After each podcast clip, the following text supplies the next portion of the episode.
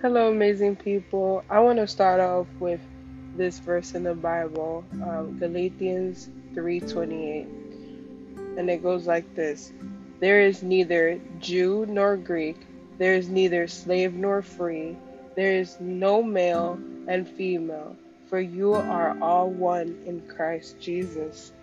And this just slowly goes into my topic of you know how racism is taught um, and it's meant to keep us separated before the eyes of God and those people who are, you know, religious or Christ believers. You know, we are in the eyes of God, we're viewed as one. We're not seen for the differences in our the color of our skin, the the cultures that we have. Um, we're viewed as one, and in this moment, I can say that a lot of us are feeling pain, and this goes into the a term that's used by social workers, psychologists, and even historians. And right now, we're living in a time that's called hist- that is a form of historical trauma. And the definition of historical trauma is that it refers to the cumulative emotion harm of an individual or generation caused by a traumatic experience or event. And some examples of these are genocides, slavery, pandemics, massacres, prohibition of cultural practices, and forced relocation. And then, followed by that historical trauma, we have the historical trauma response, which refers to the manifestation of emotions and actions that stem from this perceived trauma. So, let's talk about it. At this moment, in this time right now, the year 2020, we're living through two things that can trigger this historical trauma. And one is we're going through a pandemic and we're also going through a a time and an era where police brutality has increased. The amount of people who are innocent, who are being killed for no apparent reason, that has increased. And you know what we're living in? We're living in a time of traumatic situation one after another. And this is this is a time of unresolved grief and it being passed from generation to generation. We have come a long way from one person being killed by the forces of police brutality to a number maybe even hundreds of people that are not even put on television that are being killed through that same force. And because this is an unresolved grief, people are acting. You know, they're responding. How they're responding? They're responding through riots, they're responding through burning down things and being aggressive towards one another. And this is just a response um, and what what's happening is because this trauma is not being um, healed. This traumatic event is being like put to the side. Oh, this happened today. Let's just forget about it. It's not a trending topic anymore. You know, we just keep moving forward like that didn't harm us, like that didn't hurt us. But when it happens again, it triggers us. And and symptoms of of this historical trauma can be nightmares and guilt of not living through that time and era. So, right now, what we're going through right now, if we don't find a way to heal ourselves and to talk about these situations and come into a common ground, there's a possibility that generations after ours, our children, our children's children, they're going to start to feel this anger that we once felt because this is something that's generational.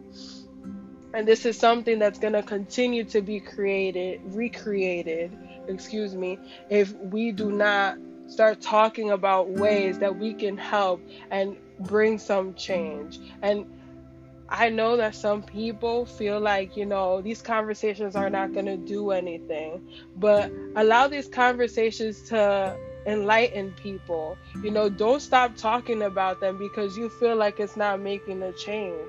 Continue to talk about them. Uh, yesterday, my church had a conversation about justice and racism. These are conversations that we need to be having at church because it's the place where we talk about being forgiven, where we talk about, you know, our own sins and things like that. But we don't talk about bigger problems that are happening out in the world. It's like we go into a different phase of life or we just we like put ourselves in a box of this is my time to be religious and we need to be having these conversations in places like church. We need to be coming together where there is diversity, where we might at that given moment we might not feel a difference from one person to another but we have to have these conversations and even as a church we were talking about maybe going out into the community and finding a way to speak out on this to ask a cop what are their what's their training like? What do they do? You know i've noticed that myself as a social worker not a lot of people incorporate a psychological stance to a lot of the ways that they do things. You know this this individual who was killed um, murdered he from there's a lot of stories. A lot of people are switching up what the real story is. From my understanding, he had a a fake bill. And whatever the case may have been, a fake check, fake bill, whatever it was, if this man was looking for food or anything in that in that manner, there's no reason why there is no reason why he should have been brutally handled and that's the part of me that that I I start to feel like why can't we just get to a point where we ask people what are your needs? Like what's going on? Instead of constantly going into this moment of oh you know what? He, he someone called the cops on him so I have to you know brutally handle him because I don't know. I'm living in that fear. Again fear that I might lose my life against this person, but this person has no no weapons, nothing on them. And they're being they're responding to you in authority. So why handle them that way? You know, and and we, I I think about it being so important that we need to have these conversations even as people who even for people who are who are educated to have who have these levels of expertise who are in these backgrounds of social work psychologists. We need to be having conversations about what what does this look like for a person who's scared? How you know i was having a conversation recently and i was thinking about someone who's impulsive someone who's who has ADHD or maybe even autism. How if a person like a, a person in authority, like a police officer, can come to them in an aggressive manner, their their first instinct might be to run. And what do you do after that? Are you gonna this person you you know you can't see this person's disability you know when you when you talk to them. It's not written across their forehead. So what are you going to do? You're going to kill this person because you know you can't see their disability. You can't see their mental illness. You can't see their struggles. You can't see that this person may need groceries or this person may need someone to talk to. You know you don't see that. So why handle it with aggression you know and, and and going back to this topic of unresolved pain you know we're living at in a time where we talk about history repeating itself.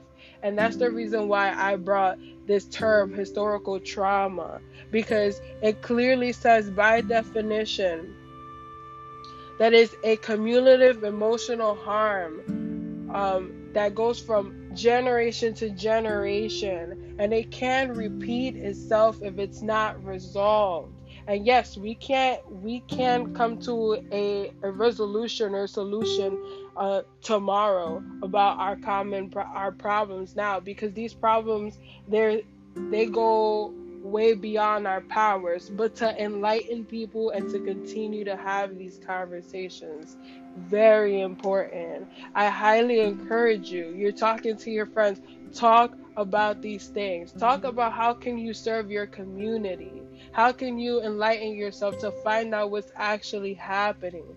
I know there are times that you're going to feel unmotivated, but these things are going to continue to happen if we don't come to a point of having these conversations is so important and then we have to come to a, a, we have to come to an agreement to start acting upon you know making changes. Because you can have the conversations and you can repeat the same mistake. Because you don't apply the conversations that you just had. But if you get to a point where you you have these conversations and you work together to make actions, to start doing something, to start standing up for a group of people. I am for it all personally, and that's why I enjoy the the field that I chose. A lot of people say it's hard, but it's all about being passionate. Become passionate because we're going through this suffering as one. Just like God looks at us as, as one, you know, watching these news at times. Sometimes I, I personally choose to separate myself from the news because I start to feel that pain physically, mentally. It can take a toll on you. And that's because we're one, you know, beyond the color of your skin and the culture that you have. We're one. So we start to feel like if somebody's hurt or somebody dies, we feel that same pain. And with that, I just wanted to use this platform to basically bring awareness, and I'm going to continue to do so. If I hear about any forms of uh, resources that can be beneficial to you, listener, viewer, I will get on this platform again and I will talk about those resources. Thank you for listening, and I hope you have an amazing, blessed day.